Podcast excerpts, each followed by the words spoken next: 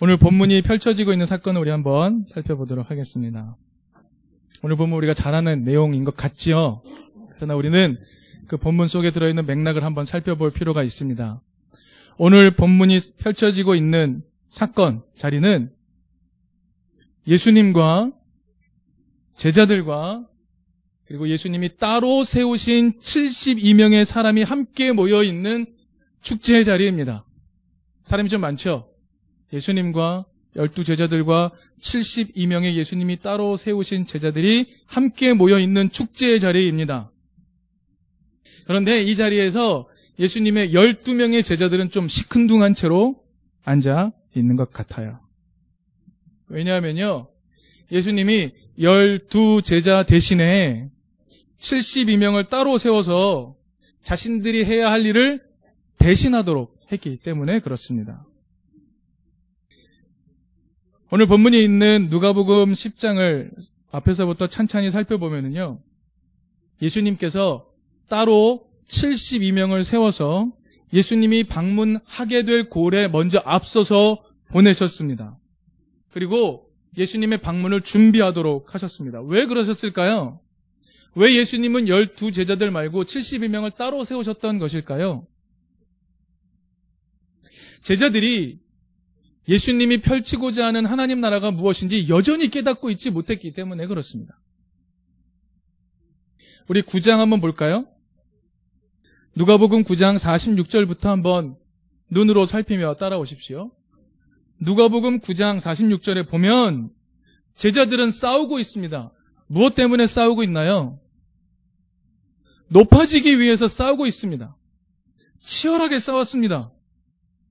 이 앞에 예수님께서 5천 명의 사람들을 먹이셨고요. 귀신 들린 사람을 고치셨어요.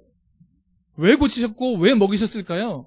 예수님은 일회성 사건을 여러 번 펼치는 게 예수님의 목표였을까요? 아닙니다. 예수님은 그 사건을 통해 사람들에게 알려주고 싶었죠. 하나님은 너희들을 살리고 싶어 한다. 지극히 작은 너희들을 살리고 싶어 한다. 폭력으로 인해 귀신 들어버린 너희들을 고치고 싶어 한다. 너희의 삶을 만지고 싶어 한다. 예수님은 그걸 끊임없이 보여주셨어요. 가르쳐 주셨죠. 그런데 제자들은 그 놀라운 사건을 겪고 나서도 여전히 하나님 나라는 어떤 것인지 몰랐어요. 그리고 싸웠어요. 더 높아지려고, 더 좋아지려고, 더 훌륭해지려고 싸웠다는 말입니다. 그래서 예수님은요, 그 제자들에게 경각심을 불러일으키기 위해서 72명을 따로 세우셨습니다. 그래서 그들을 둘씩 짝지어서 예수님이 가시고자 하는 골들을 미리 방문하게 했습니다. 그리고 이제 돌아왔고요. 돌아와서 선교 보고를 하는 것이 10장의 내용이에요. 그런데요. 그들은 예수님께 돌아올 때 흥분한 채로 돌아왔습니다. 왜 그랬죠? 우리 말씀을 한번 찾아볼까요? 10장 17절 말씀을 함께 읽겠습니다. 10장 17절 같이 읽읍시다. 시작. 일은 두 사람이 기쁨에 차서 돌아와 보고하였다. 주님, 주님의 이름을 대면 귀신들까지도 우리에게 복종합니다. 라고 말합니다. 예수님께 돌아와서 하나님 나라가 어떻게 펼쳐졌는지 신나게 얘기했어요. 그들은 이렇게 말했습니다. 예수님, 예수님의 이름이면 귀신도 벌벌 떨고 떠나갑니다. 라고 말합니다. 여러분, 그런데요. 예수님은 이 보고를 들은 다음에 그들보다 더 흥분하셨어요. 21절 같이 읽어볼까요? 같이 읽어보겠습니다. 시작. 그때에 예수께서 성령으로 기쁨에 차서 이렇게 아뢰었다. 여기, 여기까지만 봅시다. 예수님이요, 기쁨에 찼다고 말했죠. 이것은 원문을 보면 이렇게 말합니다. 대단히 기뻤다. 주체할 수 없을 만큼 기뻤다.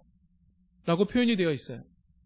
잃어버린 지 하나가 돌아올 때 하나님이 이렇게 기뻐하신다라고 표현할 때 사용했던 단어가 들어 있습니다. 예수님은 견딜 수 없이 기뻐하셨어요. 왜요? 귀신이 떠나간 것 때문에요? 예수님은 72명이 돌아다니면서 귀신 내쫓은 것 때문에 기뻐하셨던 걸까요? 여러분, 예수님은요, 하나님 나라가 펼쳐진 것을 보시고 기뻐하셨어요. 여러분, 성경은 귀신이 떠나갔다라고만 되어 있지만 사탄이 떠나갔다고 되어 있지만 그것은 무엇을 말하냐면 하나님 나라의 반대 세력인 반 하나님 나라를 만들고자 하는 사탄의 세력이 물러갔다는 것을 의미합니다. 즉 하나님 나라가 펼쳐졌다는 것을 의미하는 거죠. 예수가 가르치고 예수가 원했던 그 뜻들이 72명이 가는 곳마다 다 펼쳐졌다는 겁니다. 그래서 예수님은 그것 때문에 너무 기쁘셨던 거죠. 그렇지 않겠습니까? 자신이 가르친 바를 그대로 실행해내고 자신이 가르친 바를 잘 전달하고 돌아와 보고하는 그 소리를 듣고 안 기뻐할 선생이 어디 있겠습니까? 제자들보다 더 기뻐하게 되는 거죠. 그리고 23절을 보겠습니다. 그 자리에서 예수님이 하신 행동입니다. 23절 시작 예수께서 제자들에게 돌아서서 따로 말씀하셨다. 너희가 보고 있는 것을 보는 눈은 복이 있다. 내가 너희에게 말한다. 많은 예언자와 왕이 너희가 지금 보고 있는 것을 보고자 하였으나 보지 못하였고 너희가 지금 듣고 있는 것을 듣고자 하였으나 듣지 못하였다. 너희의 이전 세대조차도 한 번도 경험해보지 못한 하나님 나라가 펼쳐졌다는 소식이 지금 들린 거야. 제자들에게 따로 돌아서서 예수님이 72명 때문에 흥분한 얘기를 해주시는 거예요. 봤지? 너희들은 지금 다투며 싸우고 있지만 이 72명은 내가 전하고 싶었던 것, 지극히 작은 자 하나라도 삶의 기회를 얻는 하나님 나라, 그것이 왔다고 설명하고 선포하였더니 사람들이 다 흥분하고 기뻐하였어. 그걸 나한테 와서 보고하였다. 라고 예수님이 이야기하시는 거죠. 예수님이 흥분한 채로 제자들에게 이야기하는 겁니다. 72명은 좀 이렇게 예수의 뜻을 따랐고 12명은 실패한 사람으로 그려지고 있어요. 그런데 제자들뿐 아니라 예수님의 하나님 나라가 어떤 건지 모르는 또 한 사람이 있었어요. 누구냐면 바로 율법 학자입니다. 오늘 본문에 율법 교사라고 되어 있죠. 율법 교사가 그 자리에 있습니다. 왜요? 왜 그 자리에 율법 교사가 와 있었을까요? 오늘 본문 25절은 이렇게 말합니다. 그가 예수를 위험에 빠뜨릴 수 있는 정보를 얻기 위해서 그를 함정에 빠뜨리기 위해서 그 자리에 왔다고 얘기합니다. 그리고요, 그 율법 교사가 예수를 불러요. 예수를 뭐라고 부르죠? 선생님이라고 부릅니다. 여러분, 이 호칭은 대단히 중요한 호칭이에요. 존경의 의미를 담고 있는 호칭이죠. 그런데 그 율법 교사는 지금 예수에게 선생님이라고 부를 때 존경하는 마음으로 예수를 불렀던 것일까요? 아닙니다. 전혀 그렇지 않습니다. 지금 이 율법 교사는 예수를 함정에 빠뜨리고자 합니다. 그리고 지금 이 사람은 예수가 극도로 흥분해 있는 상태에서 질문을 던져요. 예수님이 하나님 나라가 펼쳐지는 그 놀라운 광경들을 보시고 너무너무 기뻐해서 흥분해 있는 그 상태에서 그를 함정에 빠뜨리기 위해 예수를 선생님이라고 부르기 시작합니다. 여러분, 율법학자가 어떤 위치에 있는 사람인지 우리는 좀 나눠야 합니다. 우리 작년에도 사실 이 본문으로 나누었어요. 근데 한 번 더 나눠야 될 다른 포인트가 있어서 오늘 말씀을 또 전합니다.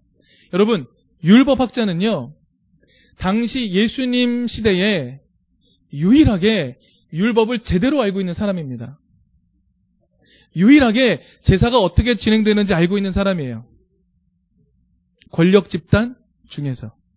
물론 평신도들 중에서 율법을 그래도 좀 잘 알고 제사가 어떻게 진행되는지 좀 아는 것은 바리새인들이라고 불렀습니다.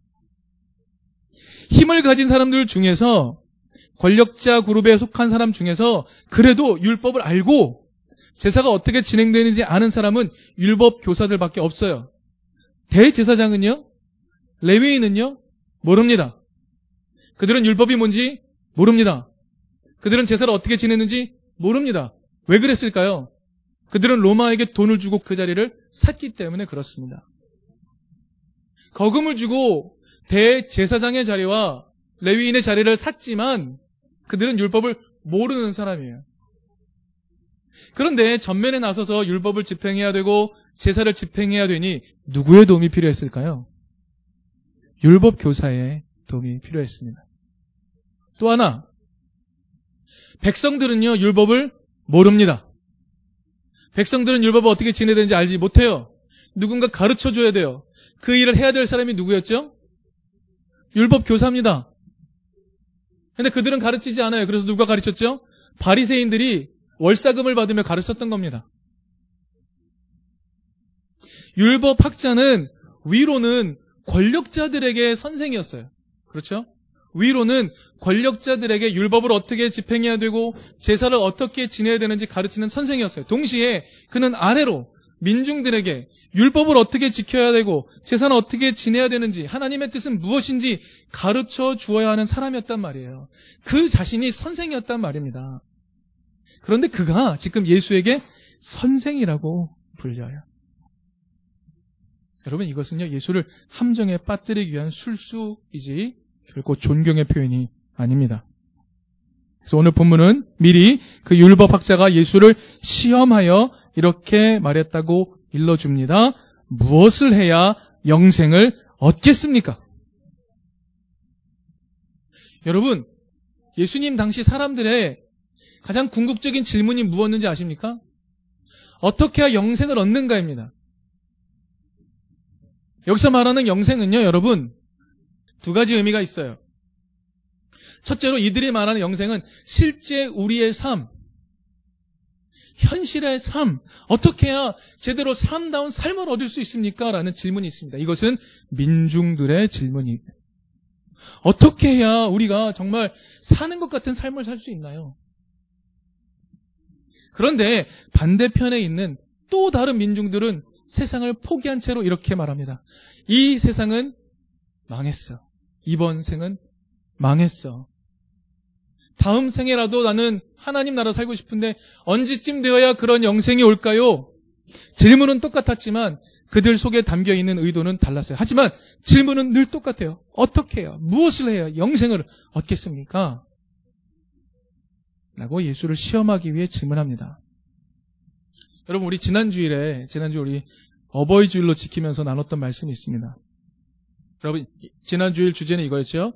하나님의 말씀을 가르쳐 준 부모 지금은 약자가 되어 있는 부모 앞에 자신의 자만을 다 내려놓는 자. 그래서 그 부모의 말씀에 순종하기 위해 자신의 자만을 다 내려놓는 자. 부모 밑으로 들어가는 자, 약자의 밑으로 들어가는 자, 그가 영원히 살 것이다. 그가 그 땅에서 오래 살 것이다. 이게 지난주에 나눴던 말씀이었어요. 어떻게 해야 영생을 얻는다고 말했다고요? 하나님의 말씀의 뜻대로 살기 위해 자신을 낮추는 자가 영생을 살 수 있다. 그러면 하나님의 말씀의 뜻은 뭐죠? 하나님의 말씀의 의미는 무엇이죠? 지금 아마 율법학자는 이런 상상을 했을 거예요. 예수가 지금 흥분 상태에 있죠?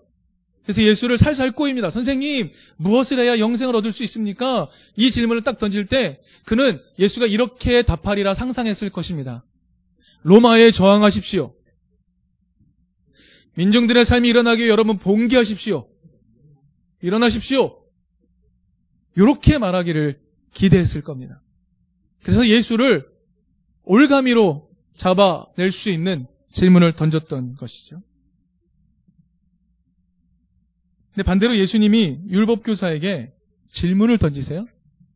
근데 예수님의 질문은 두 가지입니다. 어떻게 두 가지죠? 한번 살펴볼까요? 26절 같이 읽겠습니다. 시작. 예수께서 그에게 말씀하셨다. 율법에 무엇이라 기록되었느냐? 이게 첫 번째. 율법에 무엇이라 기록되었느냐? 두 번째. 시작. 너는 그것을 어떻게 읽고 있느냐? 너는 어떻게 해석하느냐? 입니다. 율법에는 어떻게 기록이 되어 있고 너는 그것을 어떻게 해석하느냐라고 두 가지로 나누어서 질문하셨어요. 답을 합니다. 율법학자가 이렇게 답하죠. 내 마음을 다하고 내 목숨을 다하고 내 힘을 다하고 내 뜻을 다하여 주 너의 하나님을 사랑하라. 이게 율법이에요. 근데 이것을 어떻게 해석했다고 말합니까? 내 이웃을 내 몸같이 사랑하여라 라고 해석한다고 답한 겁니다. 하나님을 사랑한다는 것, 그것이 어떻게 표현된다고요? 내 이웃을 내 몸같이 사랑하는 것으로 표현된다 라고 해석해 놨단 말입니다. 이미 그것을 알고 있습니다. 이 율법 교사는 지금 성경에 나와 있는 답을 문자적으로 알고 있어요. 해석까지 되어 있습니다. 하나님을 사랑하라는 것은요, 절대, 절대 율법이에요. 하나님을 사랑하라는 것은 절대적인 율법입니다. 근데 어떻게 해요? 내 이웃을 자신같이 사랑하는 것입니다. 하나님의 뜻을 따르면 영생을 얻게 되는데 그 영생은 어떻게 온다고요? 이웃을 사랑하는 것을 통해 얻는다. 여러분, 이스라엘 백성은요, 하나님이 약속으로 주신 그 땅에, 가나안 땅에 들어가서 너희들을 출애굽시키신 하나님, 너희를 해방시키신 하나님, 그 하나님이 너에게 참 자유를 주고자 하신다. 이 약속의 땅에서. 그 약속의 땅에서 너희가 자유를 누리는 방법은 무엇이다? 내 이웃을 내 몸같이 사랑하는 것이다. 그러면 그 땅에서 너희의 생명이 길 것이다. 너희가 영생을 얻을 것이다. 너희가 생명의 길을 얻을 것이다. 라고 예수님 성경의 뜻을 다시 한번 알려주고 계신 것이죠. 여러분 지금 율법 교사가 말한 것에 모든 답이 있어요. 예수님 이렇게 말씀하십니다. 내 대답이 옳다. 그런데 그대로 행하라. 그러면 이 현재를 살 수 있다라고 말씀하세요. 행하라. 이것은 무슨 반증이죠? 너는 행하지 않고 있다. 율법교사는요, 뒤통수를 얻어맞은 느낌이었을 겁니다. 예수를 함정에 빠뜨리려고 했는데 자기가 빠져버렸어요. 근데 이 율법교사는 좀 집요했던 것 같아요. 포기하지 않습니다. 그래서 다시 한번 자신의 의로움을 정당화시키기 위해서 예수께 다시 질문을 던집니다. 내 이웃이 누구입니까? 이웃을 사랑하라고요? 내 이웃이 누구죠? 라고 묻습니다. 그런데 이 율법 교사의 질문은 오히려 자기 자신의 무지를 드러낼 뿐이었어요. 그래서 오늘 우리가 알고 있는 유명한 비유가 등장합니다. 선한 사마리아인의 비유. 여러분 강도들이 어떤 사람을 약탈하고 거의 죽게끔 때렸습니다. 버리고 갔습니다. 그 사람이 있어요. 강도 만난 사람이 예수의 비유에 모두에 등장합니다. 여러분, 강도 만난 이웃은 지금 현실에 누구일까요? 예수님 비유의 시작에 등장하는 강도 만난 이웃은 그들의 현실 가운데 누구일까요? 권력자들에게 약탈당하고 있는 민중들입니다. 예수님의 비유를 듣는 순간 그들은 현실 속에 강도 만난 이웃이 누구인지 금세 알아차릴 수 있었습니다. 민중이라는 걸 금세 알아차릴 수 있었어요. 약탈당하고 수탈당하고 있는 민중들이고 연약한 사람들이고 집에서 내쫓겨서 예수님에게 찾아와 먹을 것을 얻을 수밖에 없었던 5천 명이란 걸 알았어요. 귀신 들린 사람인 걸 알았어요. 예수님이 비유를 시작하자마자 그 강도 만난 사람이 누구인지 알았다는 말입니다. 그가 길가에 누워 있습니다. 그런데 제사장이 지나갑니다. 레위인이 지나갑니다. 그들은 강도 만난 자를 피하여 지나갑니다. 레위인과 제사장은 약탈당하고 수탈당하고 괴로움 가운데 살고 있는 먹을 것 없어 괴로워하고 집이 없어 정처 없이 떠돌아다니는 강도 만난 민중들을 돌봐주지 않습니다. 그것이 예수님 당시의 현실의 문제 그대로였어요. 여러분, 예수님이 비유 가운데 말씀하시는 제사장과 레위인은요, 율법을 아는 사람입니까? 모르는 사람입니까? 모르는 사람이에요. 그런데 그들은 자기들은 율법을 모르면서 민중들에게 율법을 강제하며 그 강제해서 얻는 권력으로 살아가는 사람들이에요. 여러분, 이런 사람들은 오늘 시대에도 여전히 존재합니다. 헌법도 모르면서 모든 주권은 국민으로부터 나온다는 헌법도 모르면서 그 법 위에 올라서서 그 법으로 민중을 강제하며 법치주의를 강제하며 사는 사람들. 예전이나 지금이나 전혀 변하지 않았습니다. 똑같은 겁니다.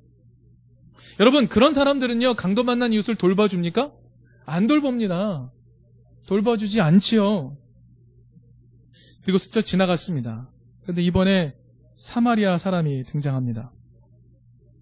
여러분 아시죠? 유대인과 사마리아인은 상종하지 않았습니다. 당시에 어땠냐면요. 서로 계속 싸웠어요. 서로 하도 싸우니까 그 지역의 평화를 유지해야 되는 로마 관리들이 있잖아요. 근데 이 로마 관리들이 자꾸 그들의 싸움을 말리는데 실패하는 거예요. 그래서 로마 황제에게 불려가서 로마 황제에게 처벌을 당했다는 기록이 있어요. 그러니까 그들의 싸움이 잘못하면 밀란으로 번질 수 있으니까 좀 통제를 해야 되는데 그걸 못하는 거예요. 그들을 못할 만큼 그들은 치열하게 싸웠단 말입니다. 게다가 오늘 놀랍게도 오늘 본문 앞에 9장에 보면요. 어떤 내용이 나오냐면 예수님이 사마리아 지경으로 지나가시기 위해 72명 보낸 것처럼 앞서서 그 길을 좀 예비하라고 준비하라고 보냈는데 사마리아 사람들이 예수를 맞아들이지 않았다고 기록이 되어 있습니다. 그랬던 사마리아 사람이 등장하는데 선하다고 말해요. 이 사마리아인은 뭔가 좀 다릅니다. 이 사마리아인은요, 자신이 가진 모든 것을 내어주어서 강도 만난 자를 돌보는 사람이에요. 자신의 시간과 자신의 재물을 허비하는 사람이에요. 여러분 여기서 예수님이 이 사람을 등장시키는 이유는 참 여러 가지 복선이 있습니다. 유대인과 사마리아인이 싸우고 있는데요. 지금 이 사마리아인은 어떤 사람이죠? 선해요. 그러면 그 반대편에 있는 유대인은 어떤 사람이라는 겁니까? 악하다는 표현이죠. 예수님은 참 여러 복선을 두고 계세요.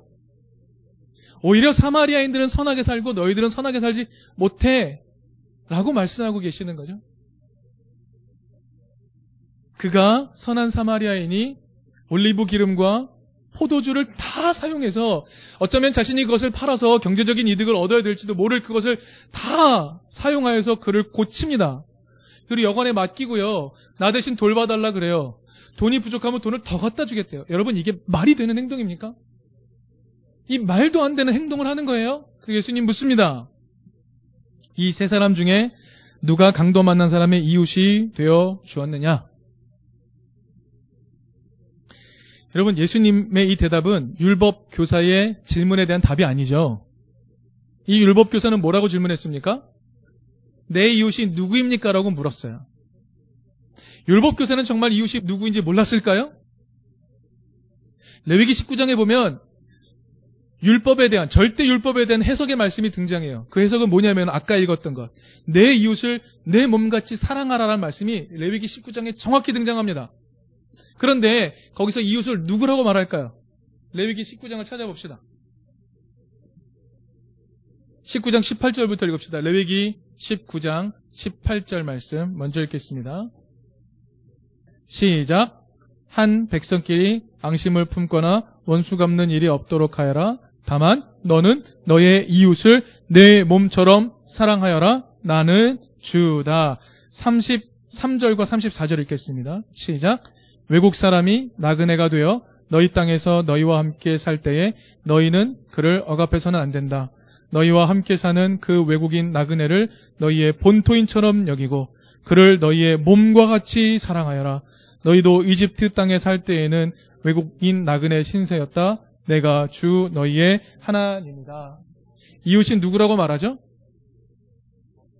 나그네, 약자, 누군가 돌보아 주지 않으면 살아갈 수 없는 사람들, 그들이 이웃이라고 말해요. 율법학자가 몰랐을까요? 아니요, 그는 자기 함정에 빠졌습니다. 성경은 분명히 기록하고 있어요. 이웃은 누구입니까? 강도 만난 사람이 이웃입니다. 강도 만난 민중이 이웃이죠. 세월호 가족이 이웃이고요. 5.18 광주 민주화 항쟁의 희생자 가족들, 그들이 이웃입니다. 이 땅 가운데 지극히 소외된 모든 사람들이 이웃이란 말이에요. 그 이웃을 내 몸처럼 사랑하라. 이것이 너희가 영생하는 비결이다. 너희가 구원을 얻는 비결이다. 하나님 계속 말씀해 주셨어요. 근데 하지 않았어요. 그래서 예수님 말씀하십니다. 답을 알지만 답을 말할 수 없었던 율법교사는 말합니다. 자비를 베푼 자입니다. 라고 말해요. 예수님 말씀하세요. 가서 너도 이와 같이 해라. 제자들도 실패한 깨달음이죠. 하나님 나라가 어떻게 오는지 제자들도 권력 투쟁하느라 잊어버렸어요.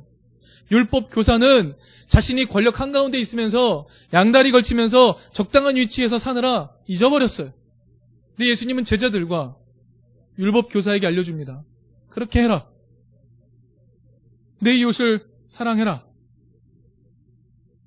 예수님과 율법 교사는 누가 강도 만난 이웃인지 다 알고 있었어요. 차이는 무엇입니까? 그 강도 만난 이웃에게 어떻게 이웃이 되어 주느냐 하는 것이죠. 예수님은 자비를 베푸는 것, 그것이 이웃을 사랑하는 것이다라고 말씀하셨어요. 자신의 시간과 재물을 낭비하여서라도 연약한 자를 위해 자신을 나눠주는 것, 자신의 시간과 재물을 다 허비해서라도 지극히 연약한 자 하나를 돌봐주는 것, 그것이 자비를 베푸는 것이다. 그것이 이웃을 사랑하는 것이다. 그것이 영생을 만들어내는 것이다.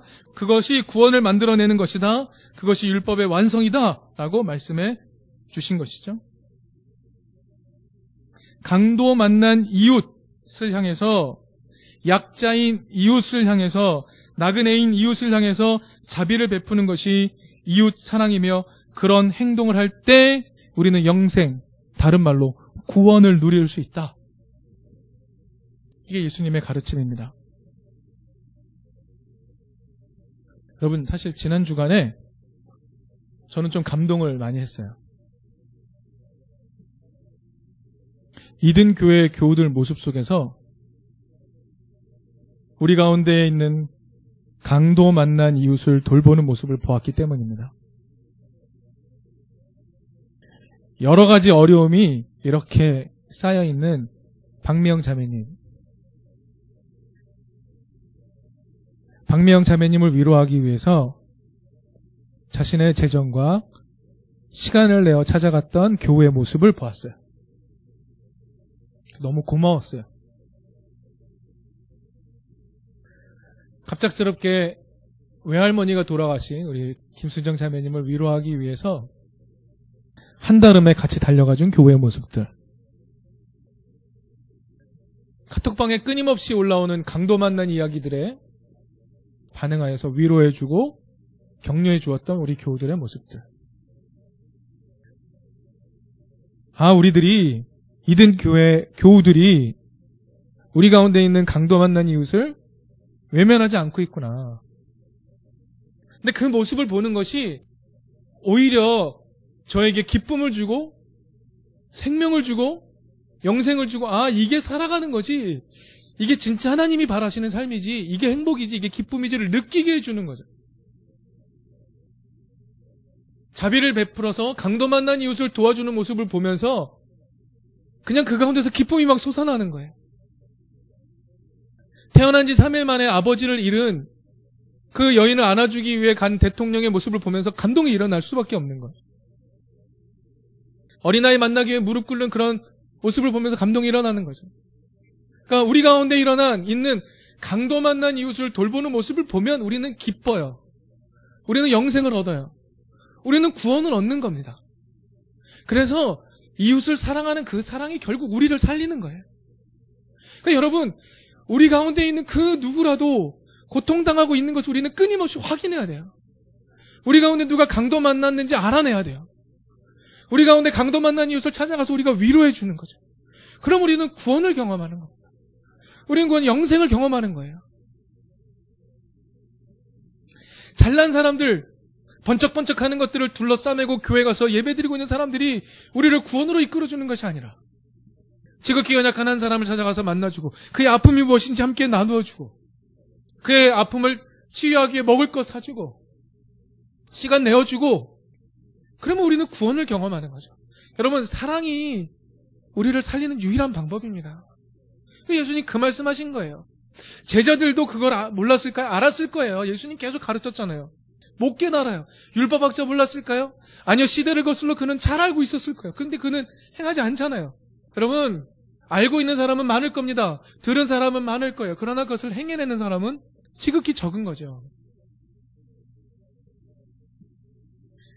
여러분, 예수님이요, 율법 교사를 격동시키셨어요. 너, 너 위로 권력자들의 선생이고, 아래로 민중들의 선생 역할을 해야 되잖아. 너가 잘 할 수 있다면, 그 하나님의 뜻을 펼쳐나가는 할수 있어. 라고 예수님 말씀하셨어요.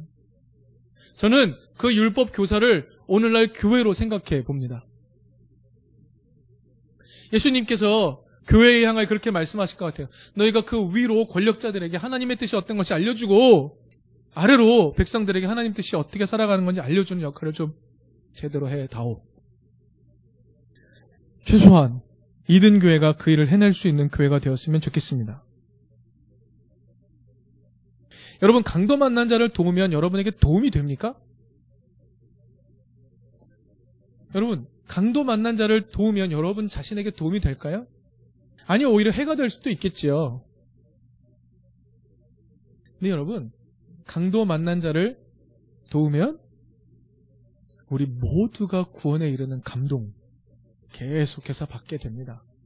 그래서 여러분, 여러분이 그 누군가의 심령을 흔들어 놓았고, 그는 똑같은 일을 또 할 것이고, 그의 행동이 나의 심령을 흔들어 놓아, 우리 모두가 살아갈 수 있는 길이 여기에 있다고 깨닫게 되고, 그렇게 살아가다 보면 다른 이가 다른 이가 나를 채워주고 내가 다른 이를 채워줌으로 말미암아 서로가 서로를 내어줌으로 말미암아 성삼위일체 하나님이 그렇게 존재하시는 것처럼 우리도 내어주면서 존재할 수 있다. 이것을 기억하는 우리 모두가 되었으면 좋겠습니다. 사랑이 우리를 구원할 것입니다.